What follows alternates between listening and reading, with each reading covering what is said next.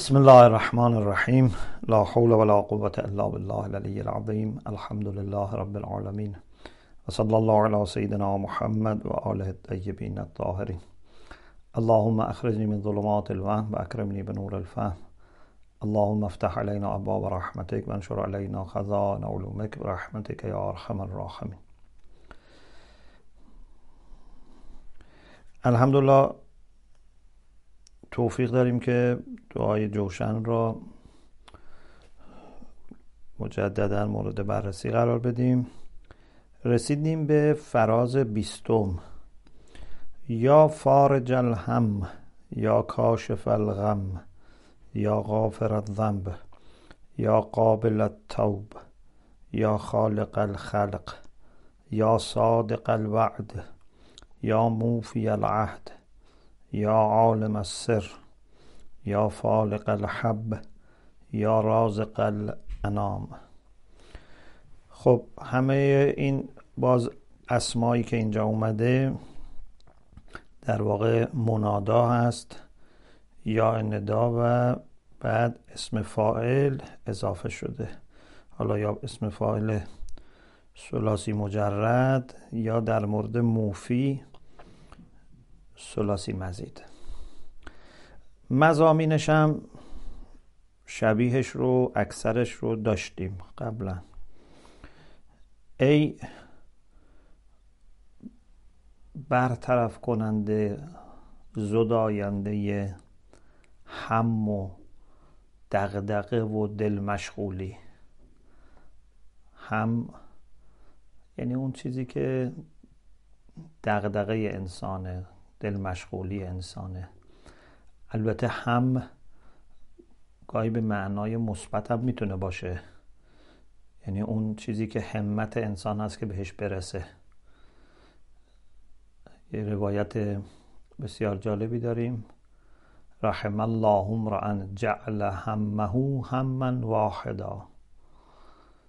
خداوند رحمت کند بنده ای را انسانی را که همش را یکی کنه. یعنی دلش رو یک پارچه بکنه مسیر درست را انتخاب بکنه و با تمام وجود تو اون مسیر حرکت بکنه.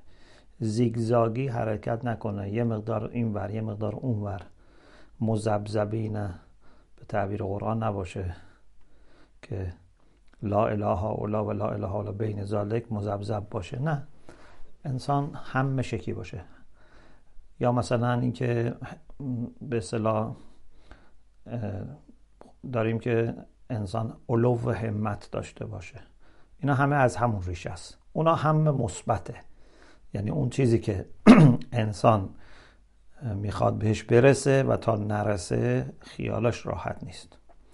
اما همایی که اینجور جاها میگیم فارج هم یعنی اون دل مشغولی های منفی. اون چیزهایی که نمی‌گذاره انسان آرامش داشته باشه. نگران مثلا فرض بفرمایید بیدهکاری داره وقتش نزدیکه یا نمی‌دونم خونه باید بلند شه صاحب خونه گفته بلند شو بیمار داره. شغلش رو نمی‌دونه چی میشه. مثلا از این چیزها تربیت فرزندان. خیلی ما همهای مختلفی سراغمون میاد. و اون کسی که می‌تواند این همه رو برطرف کنه البته ما باید خودمون عاقلانه رفتار کنیم باید با حساب کتاب بریم جلو ولی خب خیلی چیزا دست خودمان نیست. خود فکر ما هم نیاز به هدایت داره.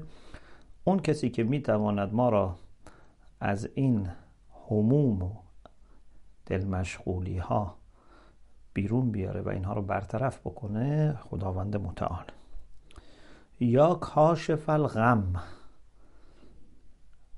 فارج با کاشف خیلی شبیه هم چون هم فارج یعنی باز کننده گشایش دهنده کاشف هم همینطور. کاشف یعنی همونجور که قبلا هم داشتیم باز یعنی باز کردن پردر کنار زدن نقاب رو کنار زدن میگن کشف. گاهی غمه. غم معمولا یه چیزیست که اتفاق افتاده.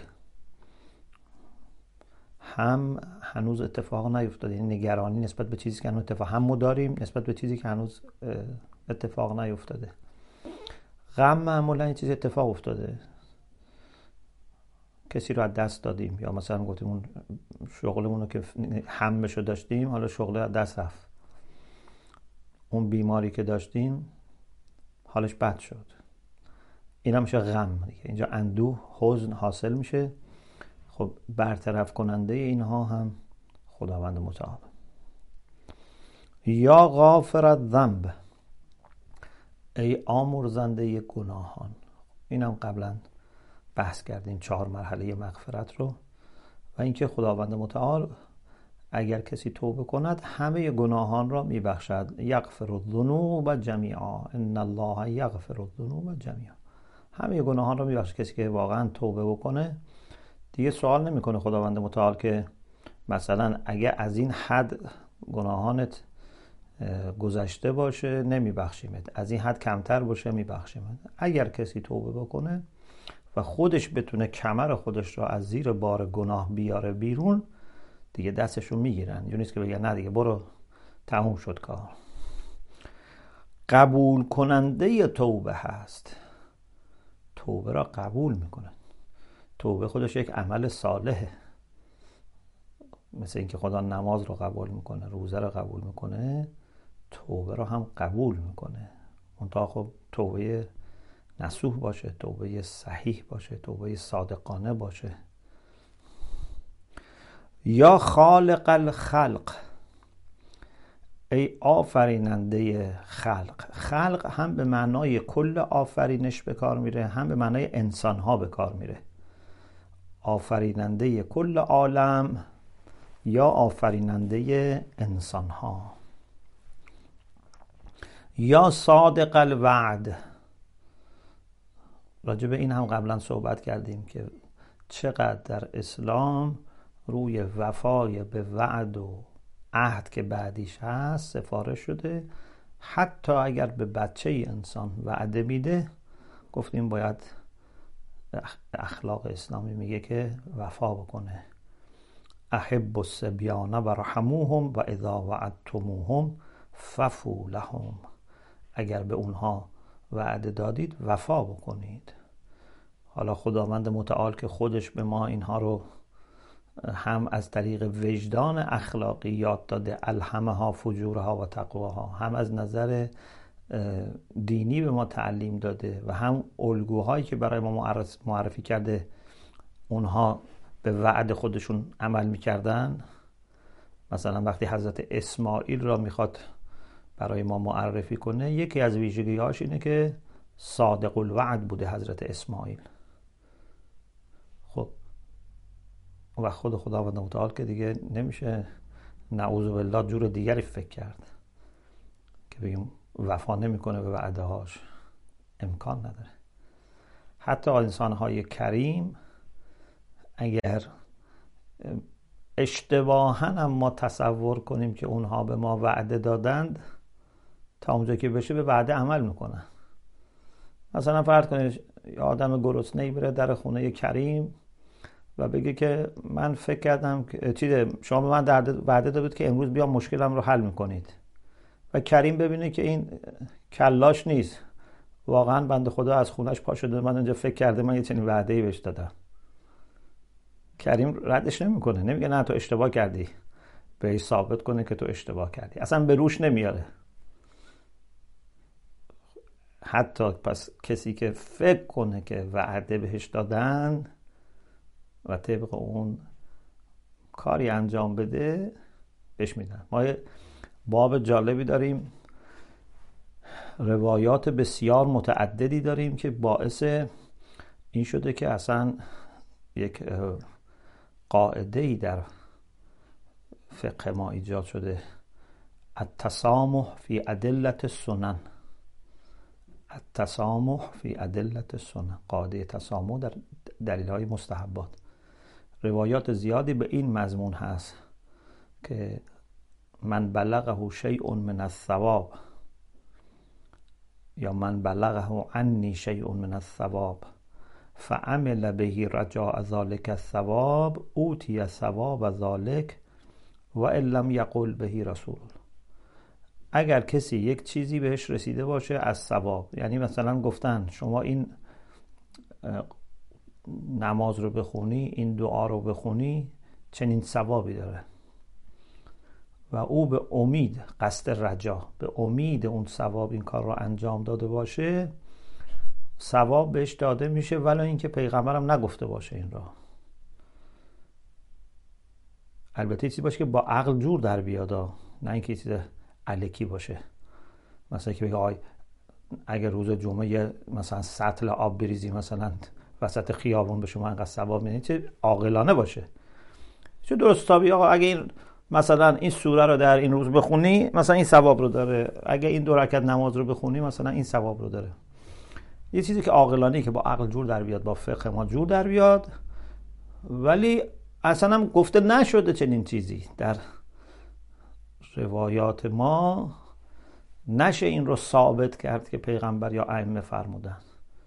اگر به قصد رجا عمل کنه به قصد امید چون نمیشه قصد قطعی داشته باشی که این جزء دینه به قصد رجا عمل کنه ثوابش میدن. خودش این یه باب بسیعی شده و لذا گاهی اوقات چیزهایی که در مستحبات و سنن گفته میشه ممکنه نتونیم با همون دقتی که در باب واجب و حرام فتوا داده میشه راجب اونجا فتوا داده بشه. ولی اینجا ممکنه ذکر بکنن فتوا نمیدن ولی ممکنه ذکر بکنن بگن این کار رو انجام بدید از باب رجا.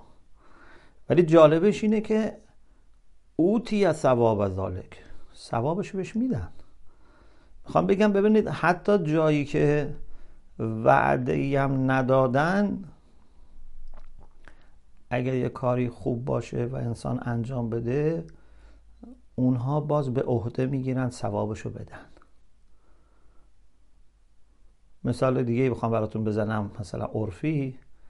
مثلا کسی بیاد کوچه ما رو تمیز بکنه بند خدا از سر تا آخر کوچه رو مثلا تمیز بکنه جارو بکنه مرتب بکنه بعد بیاد در خونه ما رو بزنه بگه به من گفتن شما آدم کریمی هستید و با اینکه این کوچه بیرون خونه شماست هر کی تمیز کنه شما فلان مبلغ بهش می‌دید. شما هم فکر می‌کنید بنده خدا داره صادقانه حرف می‌زنه دیگه. کوچه رو بعدش تمیز کرده فلان آدم دیوانه ای نمیاد. مثلا الکی یه کوچه رو تمیز بکنه و داستان بر خودش در بیاره. بهش می‌دید. بروش هم نمیارید که نه بابا چنین چیزی نبوده. حالا کی به شما گفته؟ حالا بیا ببینم چی کار می‌تونم برات بکنم. کریم که اینجوری برخورد نمی‌کنه. کریم بهش میده. خدا هم که نه کرمش پایانی داره نه خزائنش پایانی داره. چه بده چه نده هیچ چیزی ازش کم و زیاد نمیشه. خب بله هرچی بده جودش به عنوان صفت فعل زیاد میشه. صفت ذاتیش که زیاد نمیشه به عنوان صفت فعل زمینه دادن بیشتر میشه. پس در وعده هاش که هیچ اصلا اگر ما تصور هم کنیم که کریم می‌خواد به ما یه چیزی بده میده. بله اون بحثی که در علم کلام هست که راجب وعیدها که اگر خداوند وعده مثلا به بدی بده وعده به عذاب بده. خب اونجاها رو شیعه میگه خدا اونجاها رو وفا ممکنه نکنه. تهدیدهاش رو عملی نکنه. خونم خوبه دیگه. معتزله میگن نباید وعیداش هم اگه وفا, وفا بکنه. ما میگیم نه. لازم نیست که خداوند متعال اگه گفته من فلان کارو کنید. مثل اینکه معلمی اگه گفت که من نمی‌دونم تکلیفتون رو انجام ندید نمره کم می‌کنم. حالا این نمره کم نکرد که کسی بهش ایراد نمی‌گیره. نمیگه تو کار غیر اخلاقی کردی. خب. بعد میایم سراغ یا موفی العهد که خیلی شبیه به همون وعده است. وفا کننده به عهد. عهد معمولا دو طرفیه. وعده که ما میدیم یه طرفیه. معمولا عهد اینه که یه قرارمداری با هم می‌ذاریم یک پیمانی می‌ذاریم. الموفون به عهدهم.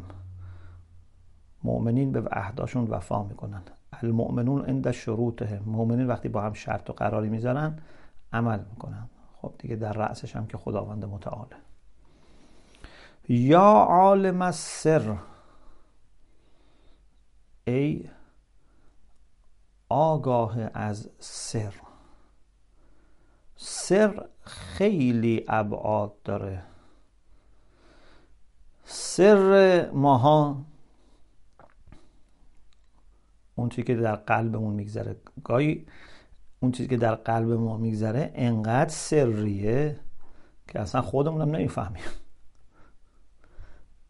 گاهی خود ما واقعا از نیت خودمون خبر نداریم و این رو هم با عنایت عرض می‌کنم اما فکر نکنید دارم مبالغه می‌کنم.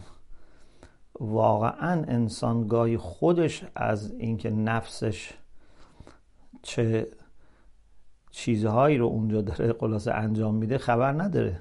خیلی وقتا ما سطح رو می‌بینیم یا یکی دو لایه زیر سطح رو می‌بینیم فکر می‌کنیم حالا یا خیلی خوبیم یا ممکن گاهی هم مثلا فکر می‌کنیم بدیم. بعضی هم مثلا از اون برای باطنشون بهتر از ظاهرشونه. معمولا از اون طرف است که در واقع ظاهر بهتر از باطنه. خلاصه خیلی وقتا خودمونم خبر نداریم. این که میگن این همه محاسبه کنید مراقبه بکنید به خاطر اینکه لاقل خود آدم متوجه شه که چه کار است خب حالا نسبت به دیگران که به طریق اولا نمی‌دونیم. خیلی سخته. بعد امور در عالم اسراری در این عالم وجود داره. رموزی وجود داره. ملکوتی وجود داره. اینها رو ما نمی‌دونیم. یه مقدارش به ما گفتن که اونم ما ایمان به غیب داریم و می‌دونیم. قسمت زیادش رو نمی‌دونیم. در اون حدیث معراج داره که خداوند متعال میفرماد که اگر اون بنده به من نزدیک بشه لا اخفی علیه علم خلقی. بعضی نسخه داره علم خاصت خلقی. علم آفرینشم را یا علم بندگانم را یا علم به اون بندگان و مخلوقات خاص خودم را از اون مخفی نمی کنم اسرار را به او میدم. لا یظهر علی غیبه احدا. خداوند بر غیبش کسی را ظاهر و غالب نمی‌کنه مگر بعضی رو که راضی باشه ازشون. منتها باز یه چند تا چیز هست که پیش خودش هست به که نداده. که زمان حالا قیامت کیه؟ کسی نمی‌دونه. زمان ظهور کیه؟ کسی نمی‌دونه. ولی خب چیزهای دیگر بهشون به اون حجت های خودش گفته. و ما هم اگر تو مسیر بندگی بریم خیلی از علوم را به ما میده. خداوند متعال. علم راجب علم. العلم نور یقذفه الله فی قلب من یشا خلاصه عالم سر اوست و هیچ چیزی از او مخفی نیست. برای او اصلا چیزی سر نیست. برای ما هست که بعضی چیزا سره. برای او اصلا سر نیست. برای ما هست که بعضی چیزا غیبه. برای او همه چیز شهوده. همه چیز آشکاره. چیز سر برای ماست. یا فالق الحب شکافنده دانه. یه دانه گندم یه دانه جو در خاک گذاشته میشه. بدون اینکه نیاز باشه که کشاورزی کسی بخواد کاری روش انجام بده خودش در محیط مناسب رطوبت و هوای مناسب باشه تمام دستوراتی که باید بهش داده بشه همه به شکل کد بندی شده در درون خودش تعبیه شده. اگر شاید ما بخوایم تمام اون کارهایی که یک دونه گندم می‌کنه تا رشد بکنه رو مصنوعی درست کنیم باید یک کارخونه درست بکنیم کنارش بگذاریم که بتونه همه اون کارها رو انجام بده. شکافنده دانه روی اون زرافت ها و حساسیت هایی که در یک چیز کوچولو هست خلاصه تحکیه می‌کنه. و حالا هر دونه ای هم جور خاصی هر حبوباتی باشه نمی‌دونم دونه قلات باشه دونه نمی‌دونم گلها باشه هر کدومشون هم یه جوری تازه. شما دو تا دونه از یک جنس واحد رو هم نمی‌تونید پیدا کنید که دقیقا مثل هم رشد بکنه. فلاسفه از همینجا اثبات نفس نباتی می‌کنن. میگن نفس وجود داره در نباتات به خاطر اینکه میگن وتیره واحده عمل نمی‌کنن. یعنی یکسان عمل نمی‌کنن. حالا نه تنها دونه گندم و جو دو جورن دو تا دونه گندم هم نمی‌تونید پیدا کنید که مثل هم بشه. هر کدومشون یه جوری عمل می‌کنن. ممکنه حالا تو این گندم با یه گندم مثلا فرض کن از میون هزار تا یا یه میلیون مثل هم بشه. منظورم اینه که اینطور نیست که دو تا که کنار همن شبیه هم عمل کنن. ولی خب اون پترناشون ممکنه نهایتا یک توشون مشابهت هایی هم باشه. خلاصه هر کدوم دستورات لازم مربوط به خودش را داره و رفتار می‌کنه و روی همین اصلا حیات ما انسان ها اگه مثلا این دونه های گندم چند سال سبز نشن. قلات در نیان. فاتحه ما خونده میشه. یا راز قل انام پس اینجا ببینید به مسئله رزق ارتباطش خیلی روشن شد. رزق دهنده به انام چون با همون شکافتن دونه ها حلقه رزق ما آغاز میشه دیگه. چون اگر این گیاهان نباشند نه حیواناتی که از اینها استفاده می‌کنن که بعد ما از گوشت اونها استفاده می‌کنیم می‌تونن رشد بکنن نه خود ما از این نون و برنج و سیب زمینی و میوه‌جات می‌تونیم. چون ما هم از گیاهان مستقیم استفاده می‌کنیم هم گیاه خاریم هم گوشت خاریم که خب اون گوشتش هم باز به این گیاهان نیاز داره. پس رزق ما هم یه مقداری با همون مسئله ارتباط داره. گرچه قبلا هم فکر کنم عرض کردیم که رزق ما هم فقط رزق مادی نیست. یه بخشش رزق مادیه بخش مهمترش رزق معنویه. علمی که به ما میده الهام هایی که می‌کنه هدایت هایی که و دستگیری هایی که خداوند می‌کنه اونا هم رزق معنوی ماست. خب فکر کنم برای امشب مثل که وقت ما تمام شد. انشالله فردا شب بحث دنبال می‌کنیم. الحمدلله رب العالمین.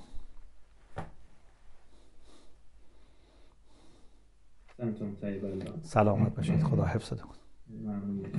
خب دوستان اگر سوالی دارن در خدمت هستیم. سلام سلام علیکم و رحمت الله سلام خسته نباشید. سلام علیکم و رحمت الله بابت صحبت شما علی هستم. این مثالی که زدیم در مورد اینکه معلم اگه بگه نمره کم می‌کنم ولی کم نکنه هیچ کی ایراد نمی‌گیره. نه. این با عدل الهی مشکل ایجاد نمی‌کنه. اعتقاد ما. از چه از اینکه اگر که قانون این باشه که کسایی که خوب باشن میرن بهش کسایی کسایی که بد مثال خیلی ساده رو می‌دونن کسایی که کارهای بد بکنن میرن جهنم. خب بعد اگر خداوند تصمیم بگیره همه رو ببر بهش خب اونایی که میرن بهش میگن خب این که قبول نیست. خب راه های مختلفی داره. اون چیزی که مهمه تا من موقع که گفتم تو ذهن اومد خوب شد شما سوال کردید اون چیزی که مهمه اینه که محسن و موسی یکسان نباشن. کسی که خوب انجام داده بد انجام داده مساوی نباشن. دانش آموزی که تکلیفش رو انجام داده دانش آموزی که تکلیفش انجام داده مساوی نباشن. حالا اگر اومدیم همه تکلیف رو انجام نداده بودن اینجا به بخشی که اشکال نداره. اینجا که قطعا اشکال نداره. اگر نه بعضی ها انجام دادن بعضی انجام ندادن. خب اینجا گفته من نمره کم می‌کنم. اگر بخواد نمره کم نکنه در صورتی که بعضی ها انجام دادن برای اینکه حق اونها ضایع نشه به اونها نمره اضافه کنه. اونها هم خوشحال میشن دیگه. بنابراین اگر یک جایی از گناهکار درگذشت اگر اون کسی که کار خیر کرده احساس می‌کنه که نه من پس چرا این کار کردم؟ اشتباه می‌کنه. چون اولا اگر از او گذشته تو فرصت داشتی کار خوب کردی ده برابر گرفتی صد برابر گرفتی تازه به تو هم میده به تو هم بیشتر میده. درجات تو را بالا می‌بره. اولا اینکه انسان بهشت بره یک درجه نداره. تو بهش خودشون انقدر درجات داره نه. نه حالا مثلا یه کسی از جهنم بیاد تو بهش آدم بهشتی که عبایی نداره آدم بهشتی که حسود نیست بخیل نیست از خداشه که همه نجات پیدا بکنن. مثل دنیا نیست که مثلا ما بگیم که آقا من اینقدر خون دل خودم زحمت کشیدم این چرا اومده اینجا؟ اگر قرار باشه که ببینیم یه کسی داره نجات پیدا می‌کنه اصلا خود اینها شفاعت می‌کنن. میگن خدای اگر راهی هست اونا رو هم نجات بده. ما دوست داریم همه نجات پیدا کنن. بنابراین فرمایش شما درسته. باید جوری باشه که محسن و موسی مساوی نباشند. یا همه اف بهشون بخوره یا اگه یه نیاز به اف ندارن یه پاداشی بهشون داده بشه. در این حال مرز کردم دیگه موازین توی اون عالم با دنیا فرق می‌کنه. اینجور نیست که کسی از اینکه کسی دیگه چیزی گیرش بیاد ضرر بکنه. خدا حفظتون کنه سوال خوبی بود. متشکرم. آقا یه سوالی اگه عزیزان یه سوالی سلام علیکم. سلام علیکم و رحمت الله حال شما چطوره؟ خدا حفظتون کنه خیلی ممنون. آقا معذرت می‌خوام اون وقت شفاعت بله. شفاعت در برای مثلا در کسی در چه مثلا لولی هست شفاعت شامل حالش میشه؟ کسی که گناهکار مثلا کامل یا مثلا فرض بفرمایید که شفاعت باعث میشه که درجهش بره بالاتر. این مثلا خود این شفاعت تو در چه لولی به کسی گرفته میشه؟ مثلا شاملش میشه. و به حال اینم یه مقدار مثلا من اگه محبت بفهمید توضیح پیامبر اکرم صلی الله علیه و سلم ازشون نقل شده که فرمودن ادخرت شفاعتی لاهل الكبائر من امتی. من شف... شفاعتم را ذخیره کردم برای اهل کبائر یعنی کسانی که گناهان کبیره انجام دادن. اگر گناه صغیره فقط کسی انجام داده باشه که خب اصلا قرآن میفرماد که بخشیده میشه. کسی گناه کبیره نکنه گناه صغیره بخشیده تشتن بود کبائر ما تنهون عن نکفر عنکم سیاد. اما گناهان کبیره اگر کسی توبه نکرده باشه اگر کسی با خلاصه بخشش های الهی شب عرفه ای نمی‌دونم شب عید فطری شب قدری خلاصه عنایت هایی شامل حالش نشده باشه و اینها به بهانه ای خلاصه مورد مغفرت قرار گرفته باشه اینا وقتی اگه مونده باشه اون وقت دیگه در روز قیامت شفاعت دیگه مار اون روز قیامته. در اون روز قیامت که وقتی محکوم بشه شفاعت ممکنه بیاد نجات بده. ولی ما نباید به امید شفاعت خلاصه مغرور بشیم. چون اولا تو برزخ به داد نمی‌رسه. ثانیا معلوم نیست که شفاعت شامل حال باشه. شفاعت آدم باید بذاره برای اون چیزهای پیش بینی نشده. چیزهایی که می‌تونیم و پیش بینی کنیم خودمون باید انجام بدیم. توبه و استغفار و جبران کردن و هر کاری میشه خود انسان باید انجام بده. اونو بذاره برای انقدر چیزا هست که ما فراموش کردیم یا اصلا متوجه نشدیم. من خیلی وقتا از اونها میترسم که چیزهایی که آدم متوجه نیست. ممکنه من یک وظایفی داشتم عمل نکردم. ممکنه یک دلهایی رو شکوندم ظلمهایی کردم. شاید اصلا عقلم نرسیده یا توجه نکردم یا قفلت کردم یا خلاصه کوتاهی کردم. خیلی چیزها هست که اصلا ما نمی‌دونیم. غیر از اون چیزهایی که می‌دونیم. لذا شفاعت رو ما هم باید بذاریم برای چیزهایی که ممکن از دست ما راه رفته و از حافظه ما و ذهن ما اصلا خارجه. برای اونها نه اینکه روی چیزهایی که خودمون می‌تونیم جلوش رو بگیریم.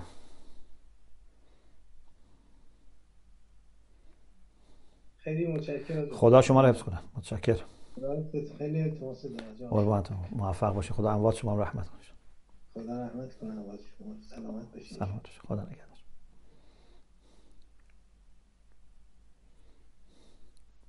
خب کسی دیگه اگر سوال داره همین چند دقیقه دیگه وقت داشته باشیم. آقای احسان رنگی رو من نمی‌بینم تو لیست.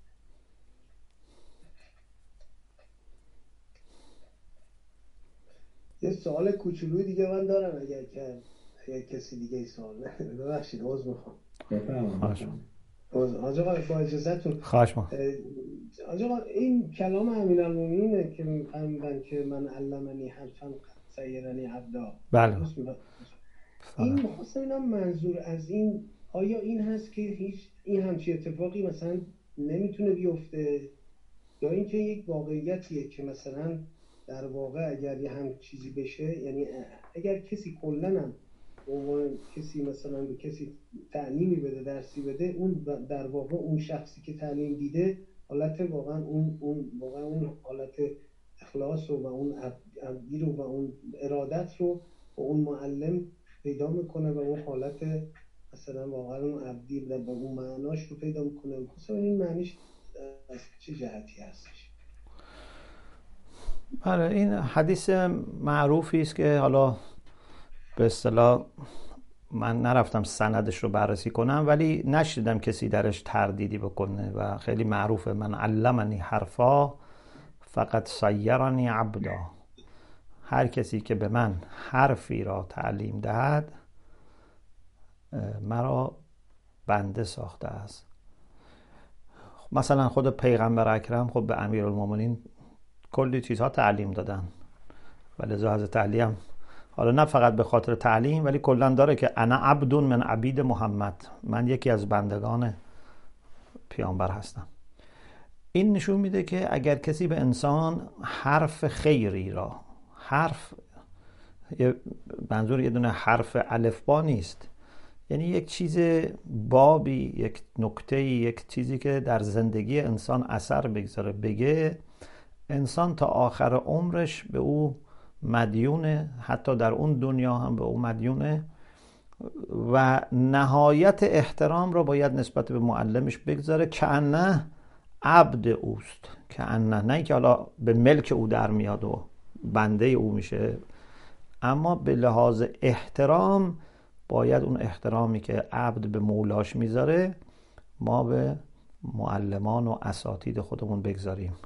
اگر به ما چیز آموزنده ای رو یاد دادن. ما را در خلاصه آنچه که الان هستیم و در اون چیزهایی که تونستیم کسب بکنیم خلاصه ما رو بهتر کردن ما باید همیشه قدردان باشیم. ساعت سعادتش افرادی مثل شما بس آج آقا دعا کنید انشاءالله ما قدردان و اساتیدمون باشیم. و خدا هم به ما توفیق بده آج آقا از اول عمر اون منابری که نشستیم باش خدا انشالله بتونه توفیق بده که انشالله وظیفمون انجام بدیم. انشاءالله اساتید. اینم خدا خودش یه بابی رو باز کرده که ما به همدیگه کمک بکنیم و هممون انشالله رشد بکنیم. خدا به شما و همه علمای اسلام انشالله طول عمر با عزت انشالله انشالله. خیلی ممنون از دعای شما. آقا شما. یه سوال کوتاه دیگه هم توی